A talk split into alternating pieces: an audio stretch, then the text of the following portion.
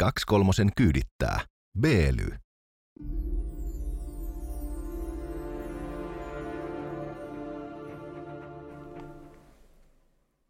23 minuuttia on majatalo errorismille, jos sopii hieman väärinlainata Turkin presidentin luonnehdintaa rakkaasta isänmaastamme. 23 minuuttia on myös Suomen komeen ja merkillisin puoliasiallinen ajankohtaisohjelma, joka kulkee kanssanne kiirastulena tunnetun arjen lävitse. Tänään on kuitenkin perjantai, mutta koska minä en ole Robinson Crusoe, vaan Arto Koskelo, olkoon hänkin Jussi Heikelä. Vai perjantai?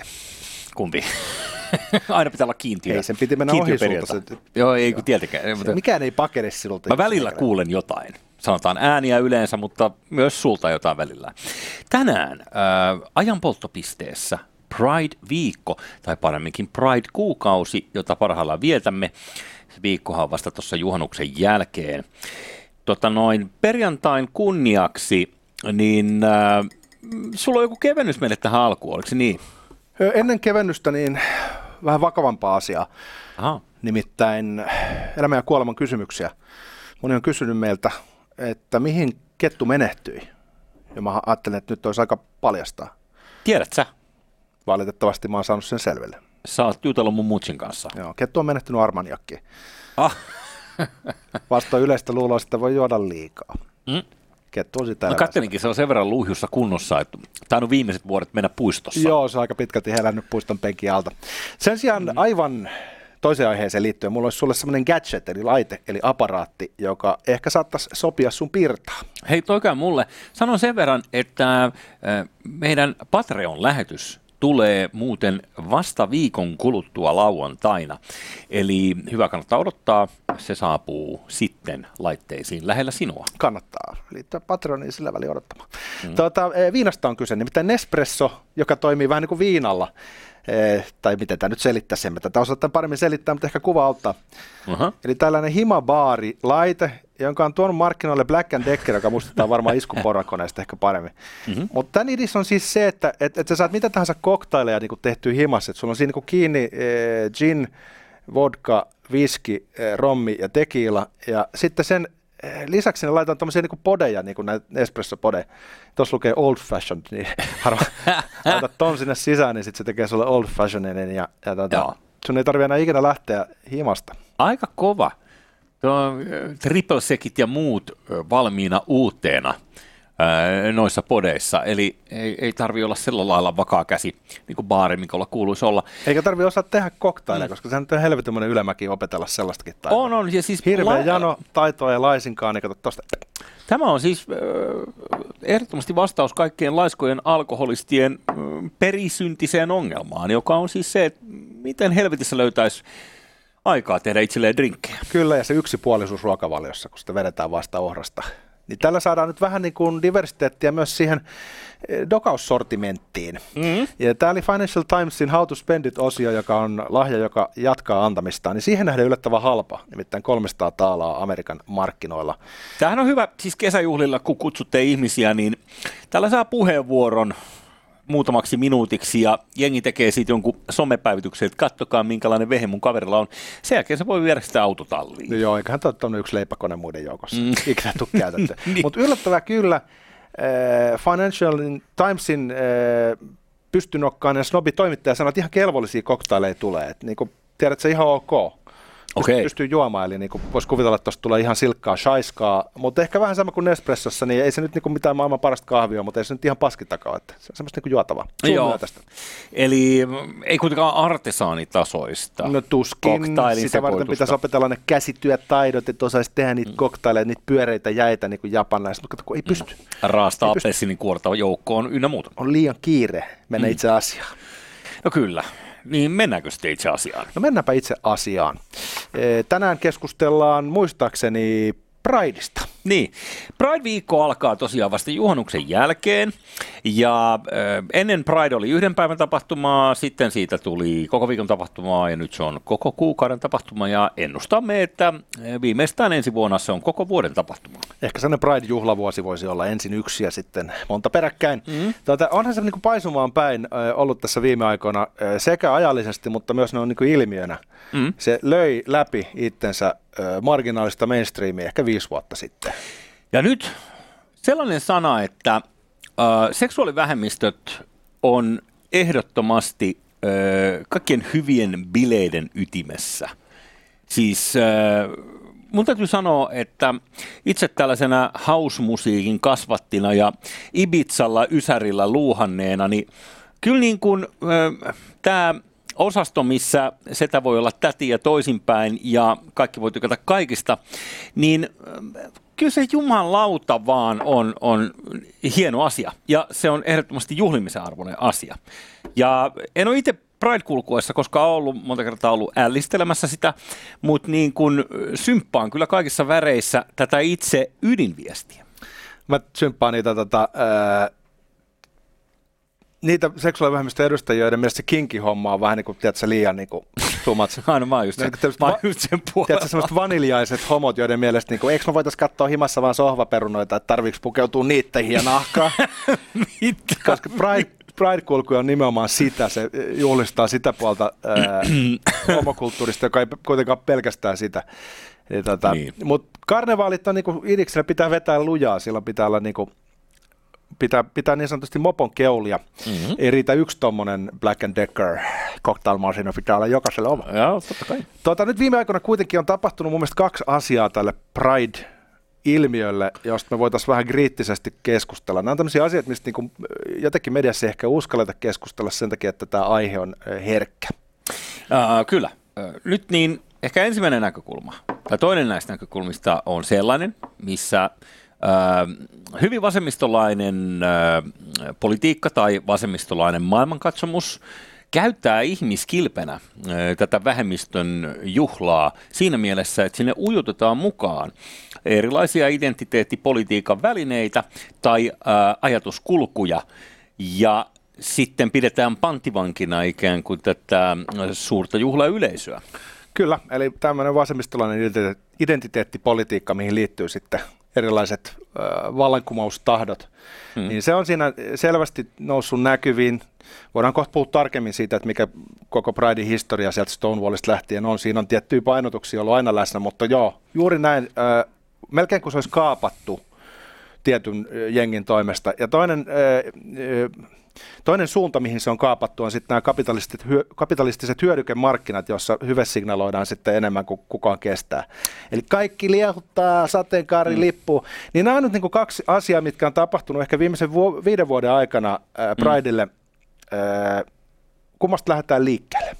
No, tiedä, mennäänkö ekana vaikka tähän kapitalistiseen vallankumoukseen, jossa on valita siis? No mennään. Tässä on tota, Kamal Javilta hyvä twiitti, jonka voisi ottaa tähän ruudulle, mikä ehkä kuvaa sen todellisuuden, missä mennään. Ah, eihän mulla toi kiinni toi piu. Pieni hetki. Ei, ihanaa, ihanaa, ihanaa. Eikö tämä klassikko? On demoefekti. Toimittaja unohtaa kiinnittää piuhon. Herää kysymys, miksi pitäisi meillä on piuhoja? Tämä on vuosi 22. En mä tiedä, me ollaan mm. aika analogisia jätkiä mm-hmm. monellakin tavalla. Katsotaan, näkyykö se nyt? Sori ohjaajalle, tämä oli taas tyypillistä Sessimistä Koskelta. Niin Kaval Safin twiitti, missä vaan näytetään tämä meininki. Tässä on brändit Mercedes-Benz, BMW, Cisco, Lenovo ja Bethesda. Ja vierekkäin on Euroopan äh, Twitter-tilin logo, joka on väännetty Pride-vaihteelle. Kaikki on ihan sateenkarta. Ja sitten toisella puolella oikealla on lähi versio. Siinä ei paljon sateenkaarivärit ole esillä. No, Miten, niin Spotify-kuulijoille tiedoksi, että toinen liputtaa ihan hulluna ja toinen ei sitten lainkaan. Miten Lenovolla on muka lähi pinkki värisävy? Eikö siitä tule kivitystuomio? No, se voi olla. Um, Okei. Okay. Uh, onhan tämä siis paksua. Siis tietyllä tavalla.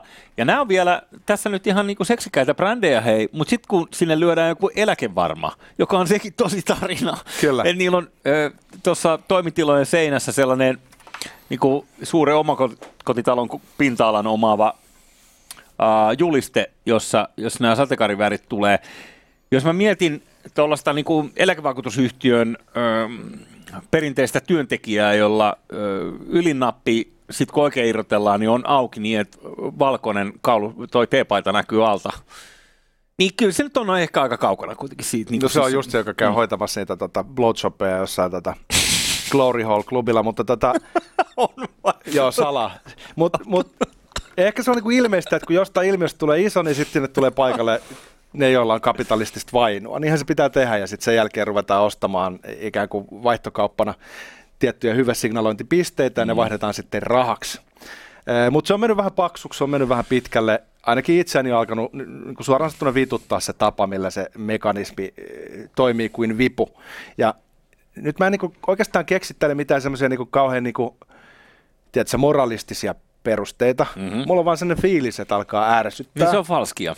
Ja mä luulen, että mä en ole ainoa, että vaan tässä niin kuin nyt ilmassa sellainen niin kuin saturaatio tulossa noin niin kuin kulttuurisesti. Eli ihanaa, että saatiin isot prideit ja nyt tässä viimeiset viisi vuotta on vedetty koko ajan niin kuin vaan isommalle ja nyt alkaa riittää toi pinkkipesu. Hmm.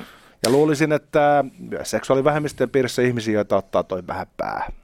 Mutta tämähän on äh, ehkä isossa kuvassa niin koko tämän julkisen keskustelun ongelma, että vaikka et se on nyt kiinnostanut, niin ehkä ilmastonmuutos, mutta koska se on yksi näitä buzzwordeja, niin, ja tiedät, että kirjoittamalla kaikki lomakkeisiin sen, niin, ja esitteisiin myös, niin sitten sekä asiakkaat tikkaa, että viranomaiset tikkaa, että pankit tikkaa, että kaikki antaa kaikkea. Ja niin, se ongelma on se, että kun mitään muutosta ei välttämättä sen myötä tapahdu maailmassa, ainakaan sitten ei ole mitään takeita, niin se jää nimenomaan sellaiseksi tyhjäksi liputtamiseksi, semmoiseksi Jesus Charlie-jutuksi, että niin. jengi vaihtaa Ranskan lipun Facebookiinsa. Niin kuin se, se, on, se, on, se on nimenomaan banaalia, se on falskia. Mm. Siihen tiivistyy kaikki se, mikä äh, tällaisessa äh, nojatuoli-aktivismissa ottaa mua niin päähän. Joo, mutta tarkoitus vaan sanoa, että, että tietyllä tavalla toi on aikamme tauti noin niin kuin isosti muutenkin, puheenaiheessa kuin puheenaiheessa, että tuntuu, että on yksi mielipide, joka on, ja sitten sitä työntämällä niin tulee hyvää juttua, ja sitten jos et sä liputa sitä, niin sit sä oot kaikkia hyvää vastaan ja sä oot paha ihminen. Joo, ja sitten mm. sen varjolla nimenomaan luomalla tällainen äh, demonisoitu vastakkainasettelu, niin voidaan sitten livauttaa läpi niin kuin mitä tahansa. Myös esimerkiksi kapitalismin vastaista äärivasemmistolaista antifa-henkistä politiikkaa. No mikä juuri niin. Seuraava. Juuri Mut niin. Sanonpa sen vielä, että kun 2010-luvulla tuli niin kuin muotiin se ajatus, että brändit on vähän niin kuin ihmisiä, että ne on niin kuin inhimillisiä. Ben Jerry's tyyliset brändit ei halunnut olla enää korporatiivisia etäällä, mm-hmm. vaan ne halusivat olla sellaisia, että ne juttelee sulle kuin kaverille ja postikin moikkailee ja sanoo sulle, moi Arto, sun paketti on saapunut. Niin tämä asetelma, missä brändit pyrkii samaan aikaan olemaan tuttavallisia ja ihmismäisiä ja sitten ajaa noin räikeästi kaksilla rattailla, niin herättää semmoisen fiiliksen, että tota, kyseessä ei ole kovinkaan luotettava ihminen, jos se brändi on ihminen. Juhani Voltilta moi. Uh, jutteli aina mulle appin kautta, kunnes uh, mä ymmärsin, että Juhani itse asiassa on miljonääri. Eikö niin? Joo, kyllä. Joo. joo. Mä, Volti Juhani on miljonääri, mutta se ei kerro sitä, kun se laittaa sulle sieltä asiakaspalvelun kautta viestiä. Tota, eikö Spotifyssa ollut myös tämä riivaaja-hahmo? Joka aina riivasi kun sä ostit sen premium-tilin, niin se aina laittoi, kun Spotify ei ollut mainontaa vielä siinä kohtaa, niin ne niin. mainosti itseään, eli premium-tilausta, niin sen oli tarkoitus vaan ärsyttää sitä ihmistä, joka ei antanut rahaa. Joo. Mä en muista hänen nimeä, nyt se pitäisi muistaa. Okei, okay. mulla ei tarttunut toi, tota, Se toi. oli joku tämmöinen amerik- amerikkalainen äh, aksentti. No niin. Ja tota, e, olen siis ollut tilaaja vuosikaudet juuri tämän e, taktiikan ansiosta, eli se toimi. okay. Mutta, mutta... Äh, mennäänkö sitten siihen vasemmistolaiseen puoleen, koska siinäkin tämä yhden totuuden toivottaminen on juuri se kilpi, mitä käytetään siihen, että, että jos nyt ajatellaan ö, ihmistä, jonka seksuaalinen suuntautuminen on asia X, niin sehän ei ole suinkaan ole yhtäläisyysviiva siihen, että sulla olisi jotenkin poliittinen näkemys nyt sitten missä tahansa spektrin muodossa, että okei, sen verran sanotaan, että tuskin olet äärioikealla, jo, jo, jos olet niin kuin esimerkiksi homoseksuaali.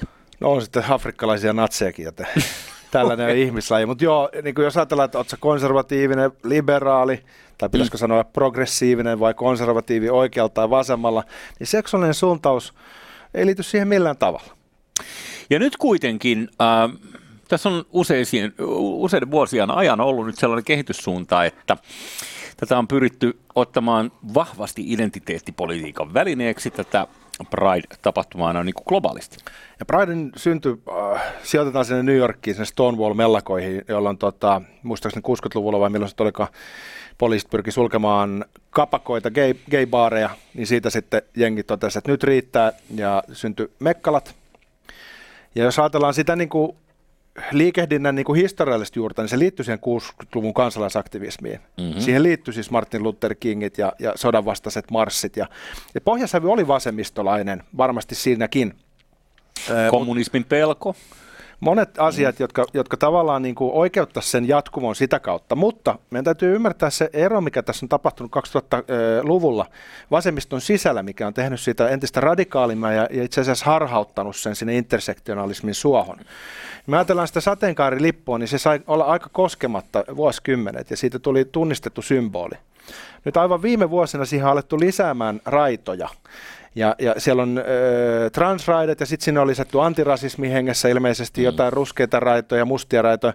Se on tyypillinen esimerkki sellaisesta atomisoitumisesta – mikä tapahtuu äärivasemmiston sisällä, kun ne tavallaan kuluttaa kaiken hapen ja rupeaa puremaan omia nilkkojaan siihen. Mm-hmm, kyllä. Niin se on sellainen reaktio, missä siis niitä viivoja lisätään nopeammin kuin jengi pystyy omaksumaan. Ja sama on tapahtunut tässä LGBT-määritelmässä, jonne on tullut valtava määrä erilaisia kirjaimia, jotain plusmerkkejä. Ja, ja, ja mä väitän, että tämä on sen tunnusmerkki, mitä siellä on tapahtunut ö, liikkeen sisällä ja missä kohtaa se on alkanut menemään aika hapokkaaksi. Alas patriarkaatti. Se kai siinä nykylipussa. Mä en tiedä, saat sä sitä jostain sitä. Sen nykylippu on nimittäin naurettavan näköinen. Ei, sä heitit piuha jo pois. se piuha no, jo no, niin, no, niin. Mutta siis se, sehän on vähän niin kuin kuvaitin lippu, joka, joka on niin yhdistelmä tällaista sateenkaarta ja sitten erinäköisiä viivoja. Ja kun Mut, sä sanoit, että niin. poliittinen suuntaus ei liity millään tavalla seksuaaliseen suuntautumiseen. No ei kyllä liity ihon värikään. Nyt 90-luvun liberaalina haluaisin sanoa, että mitä helvettiä ne ihonvärit nyt sitten tekee siellä seksuaalivähemmistöjen lipussa, kun ne ovat aivan eri asia. Mä vähän kaivelin, niin löytyy tällainen käsite kuin triple oppression. No niin, no niin, no niin. Otetaan uusi termi käsittelyyn. Mitä se tarkoittaa?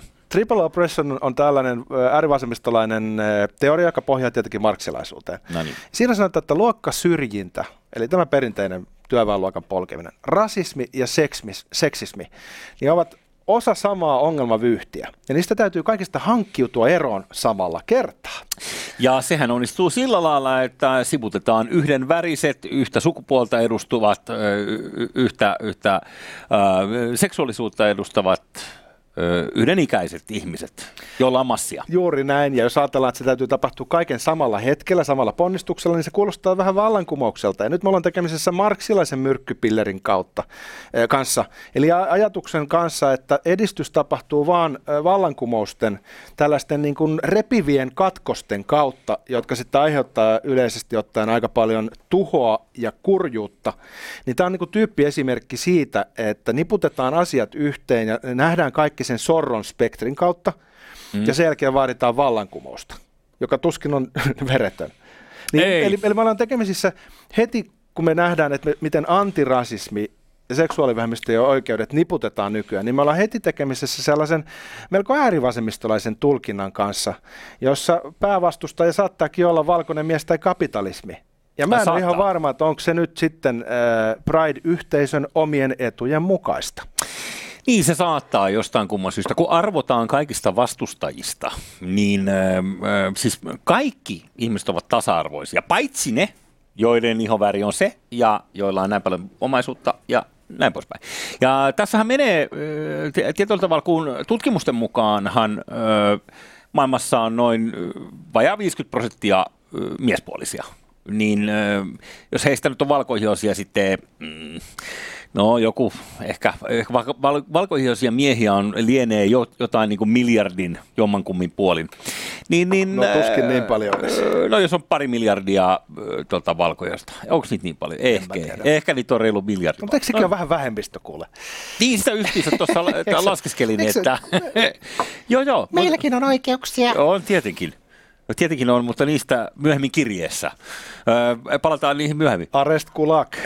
Joo, ja. ei vaan öö, tota, öö, tämä tuntuu olevan ratkaisu, koska siis me nyt ollaan sata kertaa puhuttu tämä, mutta mutta tuohon marksilaiseen hapatukseen olennaisena osana kuuluu tämä hyvin mustavalkoinen maailmannäkemys, jossa on olemassa sorrettuja ja sortajia, ja kun poistetaan sortajat tästä gameista kokonaan ja viedään ne leirille, niin sen jälkeen kuin Goldilocks yhteiskunta muuttuu ainoastaan niin kuin parempaan suuntaan ja kaikilla on sen jälkeen hyvä olla. Ja sikäli kun ei tartuta aseisiin ja ammuta kaikkia porvareita, niin tehokkain tapa suorittaa vallankumous kulttuurin tasolla on kielen käpälöinti. Eli pyrkimällä muuttamaan sanojen merkityksiä, jopa väärentämään niitä ja luomalla kokonaan uutta käsitteistöä, jonka sitten omistetaan, niin päästään muuttamaan kokonaista kulttuuria. Ja nyt tämä on se, mitä mä väitän, että on tapahtunut myös Pride-liikkeen sisällä. Ja sitä heijastelee se atomisoituminen, mikä näkyy niissä lipun raidoissa. Jos me ajatellaan... Ää, minkälainen pelikenttä tämä on ollut äärivasemmistolle tai seksuaalivähemmistöjen maailma, niin he on päässyt ikään kuin pikajuoksemaan nyt viimeisten vuosien aikana ilman mitään aitoja. on, on päästy vetämään aika täysin.